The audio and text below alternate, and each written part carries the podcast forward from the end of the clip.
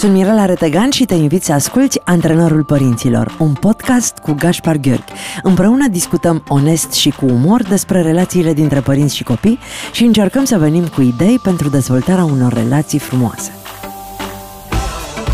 Bună ziua părinți, bună ziua copii, sunt Mirela Retegan și împreună cu Gaspar Gheorghe vă invităm la o nouă ediție Antrenorul Părinților. Suntem în mijlocul uh, examenelor de toate felurile, examene de capacitate, examene de bacalaureat, examene de licență.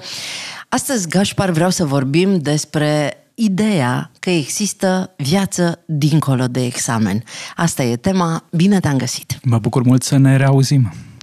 Mă bucur tare că putem să vorbim subiectul ăsta pentru că toată lumea în această perioadă vorbește despre examene. Eu cred din toată ființa mea că punem foarte multă presiune pe noi și pe ceea ce înseamnă un examen în viața noastră, că punem prea mult preț pe subiectele care vin la examene, în loc să ne gândim de cele mai multe ori că viața este subiectul principal asupra căruia ar trebui să ne uh, oprim. Aș vrea în ediția de astăzi să-i ajutăm pe părinți să accepte rezultatele copiilor lor, felul în care ei s-au prezentat la aceste examene și pe copii să înțeleagă mai bine ce li s-a întâmplat, ce înseamnă un examen în viața unui tânăr și uh, ce au de făcut mai departe în viață. Sună foarte bine. Cu ce vrei să începem? Hai să începem cu acest uh, subiect care ne apasă pe noi toți, examenele, rezultatele, ce influență vor avea aceste rezultate asupra viitorului. Eu am făcut o postare în ziua în care a început capacitatea cu această Acea postare temă. cu foarte multe like-uri. Mii de share-uri, mm-hmm. că asta a fost foarte interesant, preluată de ziare, de reviste, de, în care uh, povesteam experiența mea de la examenul, uh, acel examen de treapta întâi, capacitatea noastră de acum o mie de ani, în care eu am uh, ratat acel examen. Am dat examen la pedagogic, la liceul pedagogic din Cluj, unde erau 20 de locuri și 700 de candidați. Am căzut de la uh, examenul de admitere și am fost repartizată la liceul agricol. Atunci să ajungi la liceul agricol era o mare uh, dramă pentru că ajungeau cei cu notele cele mai slabe acolo. Astăzi uh, chiar mă amuzam în postare că astăzi visez la o casă la țară și îmi doresc să cresc păsări și să cultiv uh, legume. Pe vremea aceea am învățat numai de teama de a nu face agricultură.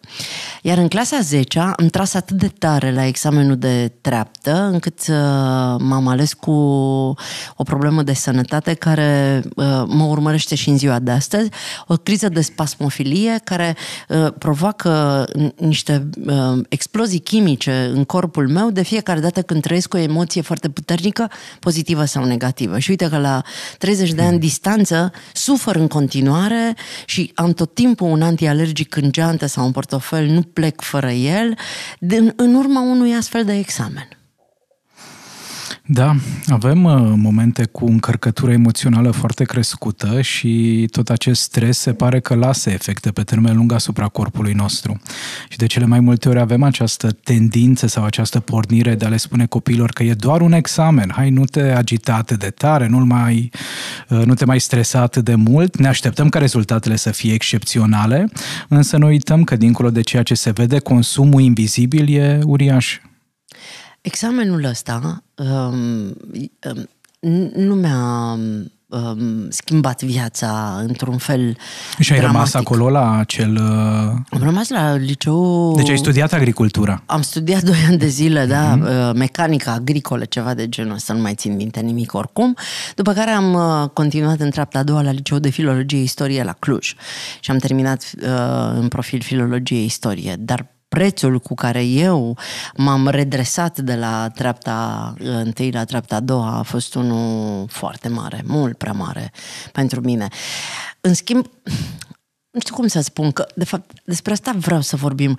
Mie nu mi-a fost teamă de examen, nu mi-a fost teamă de subiecte, mi-a fost teamă de eșec, de faptul că toată copilăria am aflat că dacă nu o să intru la liceu o să ajung în agricultură, dacă nu o să fac o școală mm-hmm. o să ajung să muncesc, să mulg vacile și să le, le, le arătăm copiilor uh, niște exemple foarte uh, dramatice, când de fapt nu stau lucrurile chiar așa. Le canalizăm, din păcate, toată anxietatea și îngrijorarea noastră, o canalizăm asupra lor și proiectăm cele mai sumbre și cele mai negative scenarii legate de viitor și le transmitem implicit mesajul că dacă nu vor fi intelectuali, dacă nu vor fi oameni cu diplomele pe pereți, nu valorează nimic pentru societatea românească. Drept urmare, vedem cum funcționează, din păcate, societatea noastră. Și aici cred că avem mare, mare nevoie, Mirela, să regândim un pic lucrurile, să le rearanjăm aranjăm, să fim mult mai atenți la ce le transmitem copiilor, pentru că în cele din urmă, dacă ne uităm doar la povestea ta de viață, acel eșec, dacă e să-l numim așa, nu te-a transformat într-un adult ratat, un adult care să fie rătăcit pentru totdeauna, ci din contră, probabil că a fost o experiență din care tu ai învățat foarte multe. Și ar fi bine să privim examenele exact așa, nu ca pe o condiționare care va influența întreg traseul vieții, ci doar ca o experiență de moment. Și ca pe o testare a nivelului la care suntem în acel moment. Exact. Ok, în acest moment sunt de nota 6. În acest moment al vieții mele sunt de nota 3, iar de acest, 7. Știu iar la ce am de lucrat. Acest scor nu arată valoarea mea ca persoană, potențialul meu, arată doar cunoștințele pe care am putut să mi le exprim în momentul evaluării. Pentru că noi știm că sunt și copii foarte bine pregătiți care clachează la examen, nu din cauza faptului că nu ar ști, ci pentru că le e greu să-i stăpânească anxietatea, îngrijorările. Păi asta e, că nu sunt doar cunoștințele. Da. Sunt și condițiile în care dăm examenul și starea fizică în care ne suntem în ziua respectivă și uh, um, conjunctura. Poate că tocmai am trecut printr-o dramă în familie, poate tocmai s-au certat și s-au bătut părinții noștri cu o zi înainte, da, da. Uh, sau a fost un scandal în cartier, sau s-a întâmplat ceva cuiva foarte drag din familia noastră și nu-ți mai stă mintea la ceea ce ai de făcut în ziua respectivă. Exact, exact. Și mai e un alt aspect care ține de regulă de femei și pe care nu-l punctăm în ceea ce le privește pe fete. Menstruația. Exact. Pentru unele dintre ele vine cu multă multă durere, multă suferință, multă încărcătură biologică, psihologică și e greu să-ți concentrezi atenția pe a răspunde corect la acele întrebări în momentul în care corpul tău suferă. Cum pot eu, părinte, să îi transmit copilului meu că uh, examenul pe care el l-a susținut, indiferent că este examen de bacalaureat, de capacitate, de, de orice ar fi, nu este definitoriu pentru cine este el ca persoană și pentru ce ar putea să facă el tot restul vieții. Cred că înainte de a-i transmite copilului, e important să înțelegem noi asta să vedem noi lucrurile într-o perspectivă un pic mai amplă, pentru că de cele mai multe ori părinții sunt atât de îngrijorați și atât de crispați și atât de terorizați de ideea faptului că dacă nu a obținut copilul nota dorită sau rezultatul așteptat, atunci de aici încolo viața va fi un eșec, încât uh, n-ai cum să susții din punct de vedere psihologic și moral un copil care se confruntă cu experiența unor rezultate foarte scăzute, pentru că noi venim și nu-i oferim un prim ajutor emoțional copilului, să-i validăm trăirea, experiența, să-i transmitem că dincolo de acest rezultat el e un om foarte important pentru familia noastră, că îl iubim și așa mai departe, ci începem toate acele prelegeri, predici, amenințări, intimidări, restricții, alții, fără telefon de aici încolo, nu mai ieși din casă, nu te mai vezi cu prietenii. Adică cumva creăm și mai multă durere uh, psihologică decât o simte deja copilul, pentru că nimeni, sincer vorbind, nimeni nu se trezește dimineață și merge la un examen cu intenția de a-l pica. Ok, dar pe parcursul uh, școlii eu am o idee despre nivelul la care e copilul meu, nu? Și ar trebui. Dacă păstrez legătura cu copilul și sunt atent, absolut. Și ar trebui să-mi pun niște așteptări realiste. Eu ca părinte. Ar fi, ar fi bine, Mirela, cred să, să realizez că toată această treabă cu școala nu e doar responsabilitatea elevului. E și de datoria mea ca părinte din când în când să merg la școală, să vorbesc cu profesorii, să vorbesc cu băiatul meu, cu fica mea, să văd care sunt materiile la care este greu, unde are avea nevoie de sprijin, de susținere. Și nu mă refer doar la al trimite la meditații, că aici în România există acest trend foarte bine dezvoltat, dar copiii au nevoie de mai mult de atât. Este o altă formă de pasare a responsabilității. Este, este o strategie pe care o folosesc unii dintre părinți și pentru o parte dintre copii de rezultate, pentru alți copii nu. Însă noi am vorbit de atâtea ori la antrenorul părinților despre faptul că în centrul atenției, atunci când vine vorba de părinți, bunici și așa mai departe, ar trebui să fie relația lor cu acest copil sau adolescent. Iar relația nu se creează pe data de 13 iunie dimineața înainte de examen sau după ce am obținut rezultatele la examen. Se lucrează la această relație pe parcursul întregii vieți. Poate chiar din momentul în care copilul ajunge la grădiniță și încerc să văd care sunt interesele lui, ce l atrage în momentul în care ajunge la școală, care sunt materiile în clasele primare la care s-a descurcat cel mai bine, unde am văzut că e pasionat, pentru că nu vrem doar să obțină rezultate bune. Ok, vrem n-am, să n-am învețe văzut nimic din toate astea. cu plăcere. N-am apucat. Am avut altă treabă, am muncit, am construit casă, mi-am făcut o carieră, am fost plecată din țară da. să muncesc, și m-am știi ce, sacrificat știi ce pentru se copil. întâmplă? Știi ce se întâmplă dacă nu vedem aceste lucruri? Ce? Confundăm copilul din realitate cu copilul din imaginația noastră. Ah, evident. Eu și mi-am copilul creat din o imaginația anumită noastră, imagine. exact, exact, s-ar putea să fie foarte diferit de copilul din realitate. Păi să se ridice copilul meu la nivelul copilului din imaginație. da. Că eu nu m-am dus să muncesc în străinătate 10 ani ca să-i ofer tot și să-i trimit bani să-și ia meditații Mhm. și el să nu obțină rezultatele pe care eu le-am uh, preconizat. Da, și aici s-ar putea ca acest tot pe care îl percepe părintele să fie foarte diferit de totul pe care și l-ar fi dorit copilul. Cum ar fi? Cum ar fi, de exemplu, da, mama e plecată, tata e plecat la muncă în străinătate și îmi spun că fac tot posibilul pentru ca mie să-mi fie bine, dar atunci când am o stare mai anxioasă, atunci când mă cuprinde tristețea, atunci când nu mă înțeleg cu unul dintre profesori, atunci când am trecut prin prima amăgire în dragoste, atunci când m-au dezamăgit prietenii, cine e acolo lângă mine? Mărcile, dolarii, euro. Da, da. te uiți în portofel și te calmezi. Din păcate, uh, situația nu este deloc roz pentru acești copii și uh, mai în glumă, mai în serios, uh, este și vina noastră, oamenilor mari. Faptul că ei nu reușesc să dea în astfel de examene tot ceea ce pot să facă în acel moment și aș vrea să îi ajutăm pe părinții care se trezesc într-o astfel de situație. Ok, am fost ocupat toată copilăria copilului meu cu alte lucruri, dar ne trezim în fața unui examen de capacitate în care rezultatele au fost foarte slabe ne trezim în fața unui bacalaureat pe care nu l-a luat, Uh-huh. cât e de dramatic. Este drama lui, că mai trebuie să învețe încă un an și să mai dea încă o dată acest examen? Sau este drama mea că rămân cu el pe cap un an de zile și nici măcar nu se duce nici la școală, nici la facultate, nici nu poate să se angajeze, rămâne acasă cu mine și ce fac cu el un an de zile? Depinde cum ne uităm la toate aceste lucruri, pentru că, într-adevăr, s-ar putea să fie drama vieții noastre, dar s-ar putea să fie și cea mai importantă lecție pe care Universul ne-o dă în ultima perioadă. Și pentru șansă. că dacă, exact. Pentru că dacă energia părinților s-a dus spre situația financiară a familiei, spre muncă, spre a cumpăra diferite obiecte și așa mai departe, un astfel de rezultat nu oglindește doar ce a făcut elevul, într-o anumită perioadă de timp, ci oglindește, am putea spune, dinamica familiei. Și eu, în calitate de părinte, aș putea să fiu extrem de supărat pe copilul meu și să-l fac singurul responsabil pentru rezultatul obținut, sau aș putea să mă întreb oare cum am contribuit la toată treaba asta. Păi am plătit meditații, Gașpar.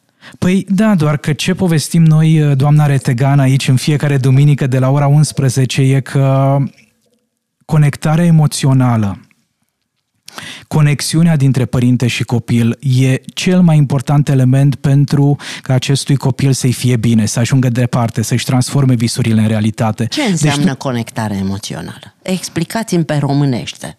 De Sau exemplu- pe ungurește, cum vă vine mai ușor? de exemplu, atunci când uh, vine tata Gașpar acasă și o vede pe fetița Mirela, să se uite în ochii ei să-i spună mi-a fost dor de tine.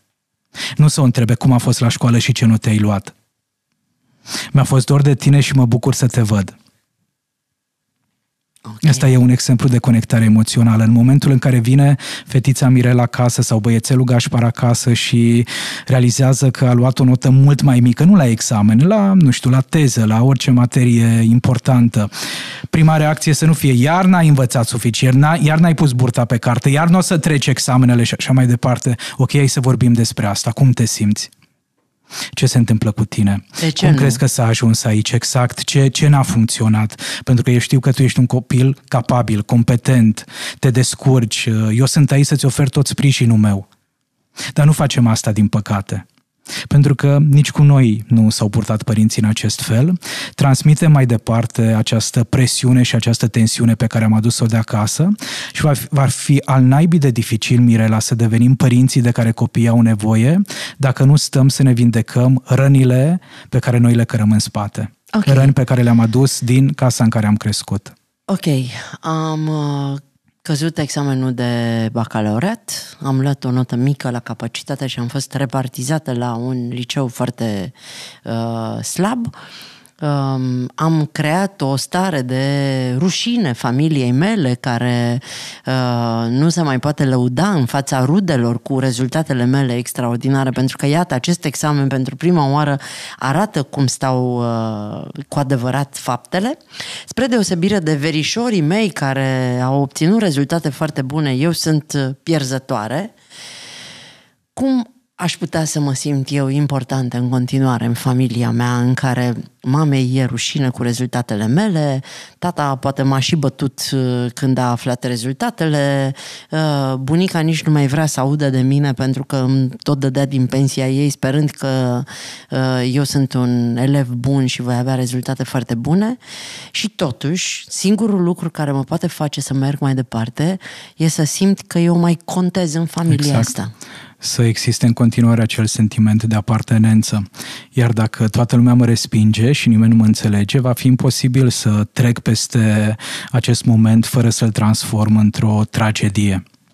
Acesta ar putea să fie un moment în care în sufletul copilului se produce o traumă și noi am vorbit despre traumă aici la antrenorul părinților. Și ăsta ar putea să fie un moment în care un copil se îndreaptă spre droguri, spre alcool, Sigur, spre sigur. anturaje proaste și te trezești peste câțiva ani cu el dependent și nu știi de unde îi se trage. Pentru că dacă eu nu pot să mă mai conectez cu tribul meu, cu familia mea, dacă părinții nu mă primesc atunci când îmi este greu, voi căuta ajutor și sprijin în altă parte. Iar dacă nu găsesc alte ființe umane, voi găsi substanțe. Care să De mă cele facă mai să mă multe simt ori- important. De cele mai multe ori, sau să mă, să mă ajute să alin un pic toată această suferință, pentru că relațiile interpersonale au această putere. Ne pot ajuta să reducem din toată încărcătura psihologică și emoțională, dar dacă nu am astfel de oameni în jur, mă voi duce ușor spre substanțele interzise, pentru că dacă nu mă pot conecta cu cineva, voi face tot posibilul să mă conectez cu ceva. Și atunci eu, mamă, cum pot să fac copilul ăsta să simtă că îl iubesc în continuare, chiar dacă poate sunt supărată pe rezultatele de la examen? are tot dreptul părintele să fie supărat. Nu e nicio problemă cu asta. Așa cum este foarte, foarte important să nu credem tot ceea ce ne spune mintea în acel moment, să nu dramatizăm, să recunoaștem că da, e o perioadă dificilă, e un eșec, însă această viață e compusă din momente de eșec. Și mai mult decât atât, s-ar putea ca din acest eșec copilul meu să fi învățat mult mai multe sau să poată să învețe mult mai multe decât dacă ar fi trecut cu bine examenul. În momentul în care eu am terminat clasa 12, am luat uh, bacul, n-au fost probleme din acest punct de vedere, am dat admitere la facultatea de istorie, tu știi povestea, și am intrat la taxă. Iar ai mei mi-au spus foarte clar că nu avem cum să te ținem la Cluj, uh, la taxă, să-ți plătim facultatea, să-ți plătim cazare și așa mai departe, așa că un an de zile am stat acasă, ceea ce a părut să fie o dramă pentru întreaga familie. Bunica n-a îndrăznit să spună nimănui că eu nu sunt la Cluj, la studii în acel an, toată familia extinsă, vecinii și așa mai departe au știut că eu sunt la Și tu stăteai Cluj la ascuns în studii. casă? Nu, nu, nu, nu stăteam ascuns în casă, că nu se punea problema. Am muncit și în acel an am descoperit uh, serviciile sociale, asistența socială și psihologia. Deci pot spune că acel eșec a fost uh, Șansa ta să-ți descoperi oportunitatea vocația. De a ajunge să vorbesc la antrenorul părinților Da. cu Mirela Retegan. Da. Așa că ar fi bine să ne uităm la toate aceste situații ca fiind ceva neplăcut în acest moment Să căutăm partea bună din ele. și să vedem cum au trecut alte persoane prin astfel de experiențe dificile. Și tu ești un exemplu în acest sens. Și cred că ar trebui să ne păstrăm credința în faptul că e, e, bunica zicea, ce al tău îi pus deoparte? Nu e pus departe, e pus deoparte și Da. într-o zi o să te întâlnești cu acel ceva care te reprezintă pe tine și te face pe tine să te simți cea mai importantă persoană din lume. A fost vreo situație în viața ta în care ai căzut un examen, uh, deși uh, toate datele ar fi arătat că uh, trebuie să-l iei? Din motive emoționale, din motive de uh, context, din factori care nu depindeau neapărat de știința ta? Nu cred că a fost un astfel de examen, însă mi-amintesc că eram deja student la psihologie și am făcut statistică în primul an, două semestre, și statistica din semestrul întâi am luat-o abia în anul 3 și a fost dificil pentru că nu materia ce? era complicată, Nu ți-a nu mă plăcut? înțelegeam cu profesorul, mi se părea că totul e dificil, e împotriva mea și dacă n-aș fi luat în anul 3 examenul la statistică, nu puteam să intru mai departe Cum în adică anul nu te următor. înțelegeai cu profesorul? Era o relație tensionată, era Cum? o Că relație tu ești dificilă. Calmul întruchipat. Acum, acum la 40 și un pic de ani, dar nu am fost întotdeauna atât de uh, ancorat și în erai propria genul ăla viață. de, de student care avea voce? Nu, eram mai degrabă genul de student care dacă nu mă respectai, nici nu puteam să mă manifest, să mă exprim. Dacă nu era un dram de bunăvoință și de înțelegere Ok. și de umanitate, nu puteai scoate resursele mele, cunoștințele mele. Iar acesta era un profesor cu care nu doar eu am avut dificultăți și majoritatea colegilor, dar unii dintre ei au avut bafta de a trece. Însă, Imaginează că eram în anul 3 și eram în punctul în care de a, renun- de a renunța la facultatea de psihologie dacă nu iau examenul respectiv. Adică a fost ceva foarte, foarte complicat. Și mi-aduc aminte cum am mers dimineață spre facultate și am ajuns chiar la colțul clădirii. M-am uitat spre cer și am zis, Doamne, dacă existi, am nevoie să fii de partea mea pentru că Astăzi. singur nu mă descurc. și îți promit că dacă mă ajut să trec de acest examen, voi face tot posibilul să duc psihologia cât de departe se poate. Doamne, Doamne a fost alături de mine, Universul m-a ajutat. Cum? Cum? Nu știu să spun. Mai ții minte? Ai- Țin ai- minte ai știut doar că eram în subiectul? sală și făceam pe mine de frică și eram panicat și nu vedeam altceva decât uh, că voi uh, lua din nou o notă mult prea mică și că nu va fi o notă de trecere și cu toate acestea nu a fost așa. Am luat examenul respectiv, m-am simțit extrem, extrem de binecuvântat și cred că, apropo de lecții de viață, cred că a fost nevoie de acei trei ani să ajung în punctul în care să caut încrederea în Dumnezeu și Dumnezeu să-mi ofere un sprijin. Sigur că eu am învățat în toată această perioadă de timp, adică nu vreau să crezi că am mers la examen nepregătit. Da, lucrurile au stat așa cum au stat.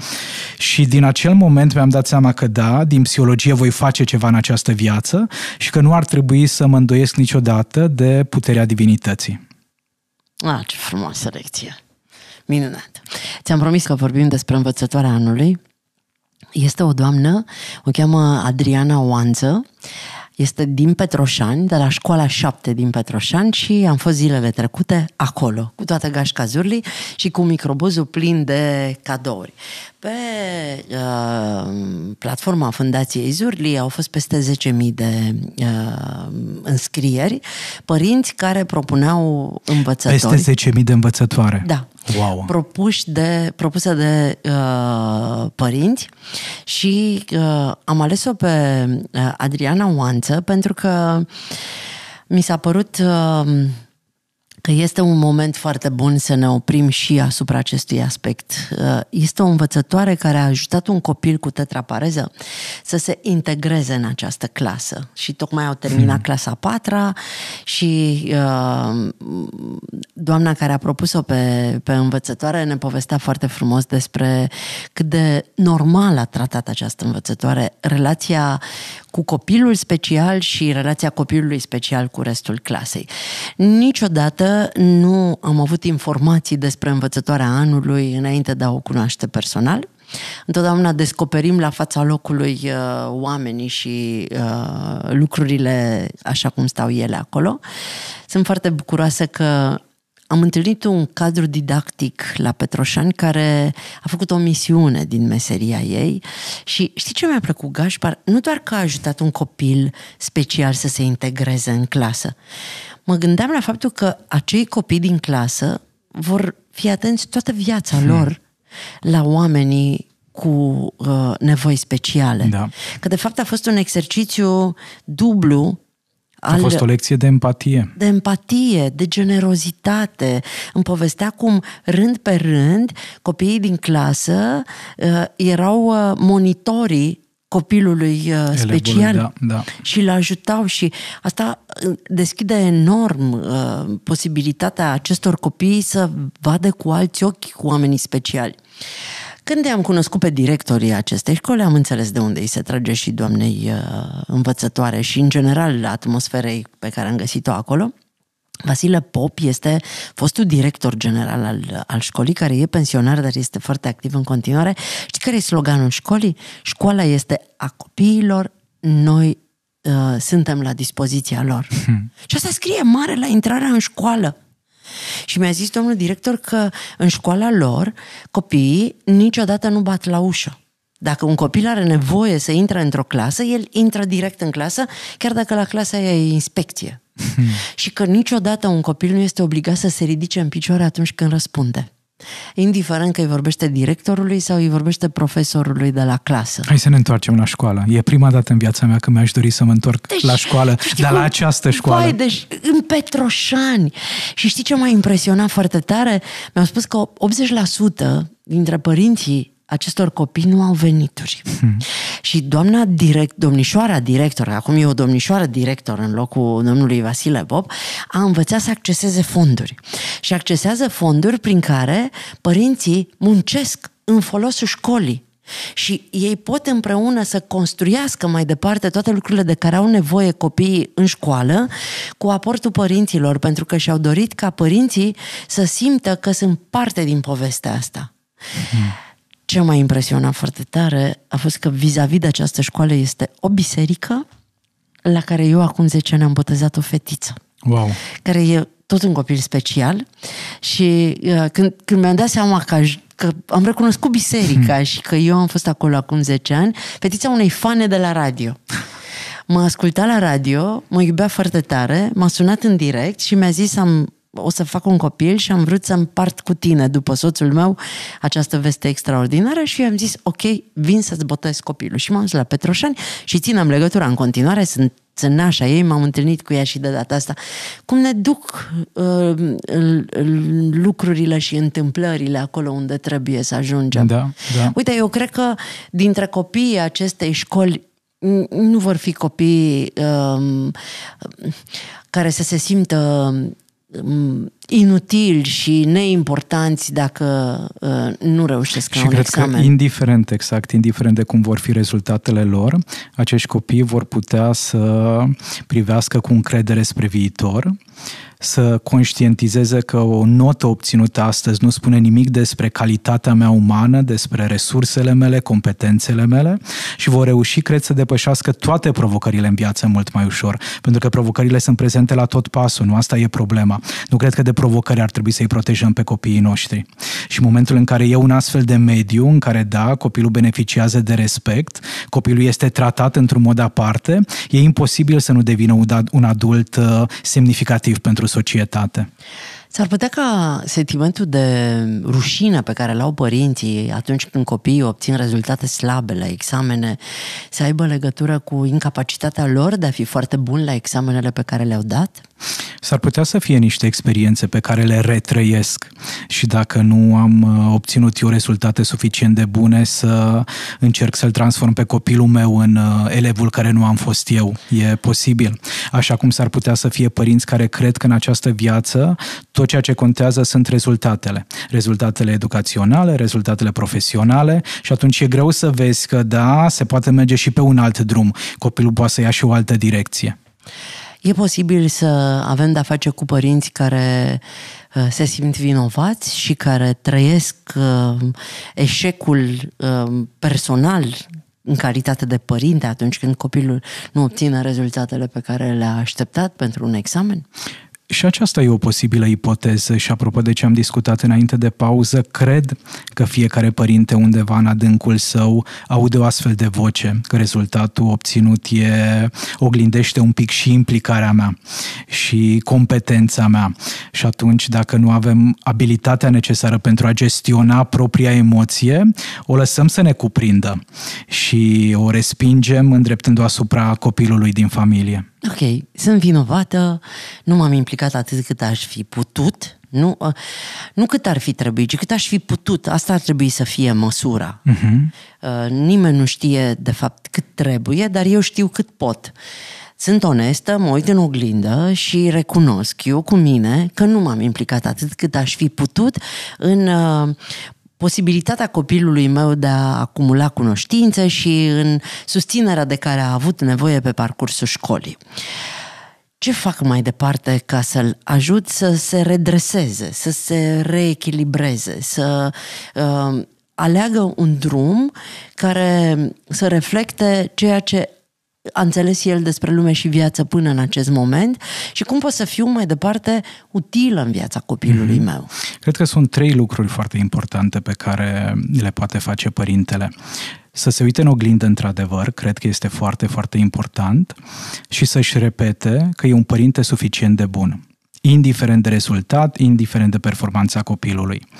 De asemenea, să-și permită în timp ce se uită în oglindă să vadă toată durerea pe care o trăiește, să nu fugă de ea, să nu închidă ochii, să nu întoarcă privirea, da, mă uit în oglindă și e imposibil să nu văd suferința în ochii mei și să-mi permit să mă întâlnesc cu acea suferință. Al doilea aspect foarte important e, după ce am văzut suferința în ochii mei, să văd suferința și în ochii copilului, pentru că ea e acolo. Chiar dacă el bravează? Chiar dacă el bravează, chiar dacă el minimalizează, chiar dacă el uh, spune că, nu știu, intră în defensivă și găsește tot felul de explicații, suferința e acolo. Și e important să știe că, da, în relația cu mine poate să-și descarce acea suferință. Putem vorbi despre vinovăția pe care o are, despre rușinea pe care o trăiește, despre îndoiala de sine, despre toate gândurile negre care îi apar și abia după aceea să vedem ce putem face mai bine de aici încolo. Și asta presupune să să vorbesc cu copilul, dar să vorbesc și cu profesorii, să vorbesc și cu alți oameni care au contribuit la procesul uh, de dezvoltare al copilului meu. Pentru că e nevoie de un sat întreg pentru a crește un copil. Nu e suficient un singur părinte. Ok, s-ar putea să fie târziu pentru asta. Mai pot face ceva pentru el? Nu, nu mai am timp să vorbesc cu altcineva, nu mai am pentru ce să vorbesc cu altcineva. Mm-hmm. Eu îndrăznesc a spune că niciodată nu e prea târziu. Uneori am nevoie să vorbesc cu ceilalți oameni pentru a înțelege ce se întâmplă și cum s-a ajuns aici. Iar dacă am impresia că nu există nicio soluție, asta înseamnă că nu mă uit la realitate cu ochii deschiși. Uh-huh. Pentru că dacă îmi deschid ochii, realitatea o să-mi arate de fiecare dată multe alte soluții care există. Aș vrea să nu ignorăm total Așa. pe părinții care au copii cu rezultate bune la examene. Absolut, absolut, absolut. Ne bucurăm pentru ei. Da, în general vrem să fim susținere și sprijin pentru cei care au nevoie să-și răspundă la niște întrebări în astfel de momente. Asta nu înseamnă că... Și adevărul e că pe, pe copii cu rezultate bune toată lumea iubește. Da. Nu? Toată lumea se laudă cu ei pe Facebook, uh, la sărbări, la evenimente, la cinele în familie, duminica la liturghie. Toată lumea vorbește despre ei. Ce înseamnă asta pentru copil, Gașpar? Poate însemna că îi sunt recunoscute rezultatele, însă poate însemna și foarte multă presiune. Și Ai, probabil că aici am vrut să ajung. Probabil că îți mai amintești că am mai discutat noi la antrenorul părinților despre faptul că după ce am terminat facultatea de psihologie, am muncit la satul mare un timp și a fost atât de surprinzător pentru mine, Mirela, să văd elevi care au terminat liceul cu rezultate foarte, foarte bune, în fiecare an, medii excepționale, rezultate foarte bune la BAC, se duceau la facultate la Cluj, pentru că meca pentru orice ardelean e să ajungă la Cluj la facultate, facultate și acolo clacau. Clacau nu pentru că academic nu ar fi putut să facă față solicitărilor de la facultate, ci pentru că nu mai erau din punct de vedere emoțional, din punct de vedere psihologic apți să facă față altor provocări. Desprinderea de familie, asumarea responsabilității față de propria persoană, să construiești relații noi cu colegii tăi, cu prietenii tăi pe care ți-i formezi în momentul în care ajungi într-un alt oraș, cu profesorii pe care îi întâlnești acolo. Deci ar fi bine să ne uităm un pic mai amplu la toată această poveste și inclusiv elevii cu care ne mândrim de fiecare dată, care probabil că și acum sunt pe pereții școlilor acolo, la, panou. la panoul de onoare, s-ar putea ca în sufletele lor să care multă durere și suferință, despre care nu îndrăznesc să vorbească și de ce, pentru că ei trebuie să corespundă imaginii perfecțiunii.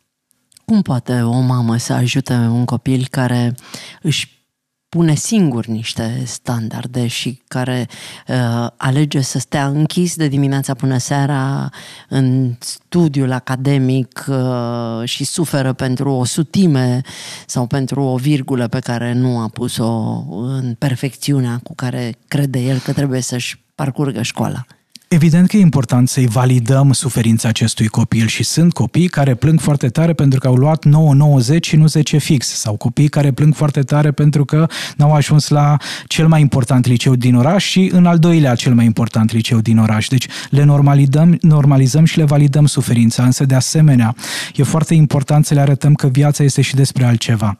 Și dacă tu, adolescenta mea, stai foarte mult timp în fața uh, biroului și studiezi și citești și așa mai departe, să mă întreb ce pot face eu să te aduc un pic și în viața noastră de familie. Hai să mergem la un teatru împreună. Am nevoie de tine să mâncăm la masă împreună. Nu cu cărțile pe masă, nu cu ochii în uh, tabletă și tu să mai citești încă un eseu la limba română, ci să ne uităm unul la altul. Am nevoie să mergem la plimbare. Am nevoie să petreci timp cu mine în care să nu vorbim despre școală, să vorbim despre un serial, să vorbim despre ce o să facem în vacanță. Sunt atât de multe modalități. Dar e e cumva tentant pentru părinții care au acest privilegiu de a avea copii în familie care sunt foarte, foarte studioși să-i lase să facă asta. Există viață după examen, Gașpar? Absolut, absolut. Noi suntem două exemple concrete că există viață după eșec există, și chiar există viață, viață bună. mai dulce și viață mai amară. până, până să fie dulce, viața într-adevăr poate fi amară. Un lucru l-am învățat eu în psihologie. De fapt, sunt multe lucruri pe care le-am învățat, dar o idee pe care mi-o amintesc din nou și din nou sună în felul următor. Înainte de a ajunge la succes, te întâlnești cu eșecul. Faptul că eu m-am întâlnit cu eșecul foarte devreme, că am ratat niște examene importante pentru vremurile acelea și că a trebuit să învăț să supraviețuiesc oprobriului public și să merg mai departe, deși n-am făcut parte din uh, echipa câștigătorilor, pe mine m-a ajutat enorm Sunt ferm convins, da. Enorm. Mi-am uh, înțeles limitele. Eu nu mă mai tem acum să cad oricât de sus, nu, nu mă tem să urc uh-huh. de frica dacă da. Pentru că am fost acolo, am căzut și știu că m-am lovit zdravă, dar m-am ridicat și am luat-o de la capăt. Și astea sunt lecții importante, valoroase, pe care le putem învăța la școală, la liceu, la facultate sau foarte târziu. Așa că le dăm încredere părinților care nu au copii care excelează la învățătură. Noi doi suntem două exemple de oameni care au ratat niște examene, dar n-au ratat nicio ocazie de a face ceea am ce ratat o gară, dar nu am ratat trenul niciodată. Mulțumesc, Gașpar! Mulțumesc și eu, a fost o plăcere și copilul din mine se bucură foarte, foarte tare. Că nu ești singurul care a ratat exact, un examen. Exact, exact. Suntem exact, colegi exact, de da. pierdut examene. Mulțumesc mult. Eu sunt sigură că părinții uh, de astăzi uh, vor intra pe Facebook și ne vor spune uh, ce examen au ratat ei. Dacă asta au ratat vreun examen. Asta e întrebarea pe care da, o adresez. De pe Facebook. Uh-huh. Și eu o să dăruiesc o carte astăzi aici acum și pentru un copil al familiei, șeful casei, că tot vine vacanța și uh, e important să știm cine este șeful casei. Tu ce carte ne dai? Iar din partea paginii de psihologie avem Parenting pentru succes, o carte care ne ajută să reinterpretăm succesul la propriu și un lucru pe care îl scrie autoarea în această carte e că majoritatea oamenilor care conduc lumea sunt elevi de nota 7. Eu sunt. Serios, deci eu am fost în, o, în medie toată viața. Deci intrați pe Facebook, mai urmează să conduc și lumea. Uh, intrați pe Facebook la antrenorul părinților și răspundeți la întrebarea uh, ce examen ați ratat în, uh, da. în viața voastră. Iar provocarea e puternic corelată cu întrebarea să le povestim copiilor care este eșecul de care ne rușinăm cel mai tare. Aoleu!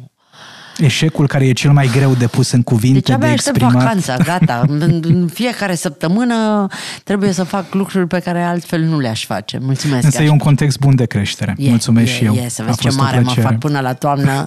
Hai că ne mai vedem săptămâna viitoare pentru ultima ediție.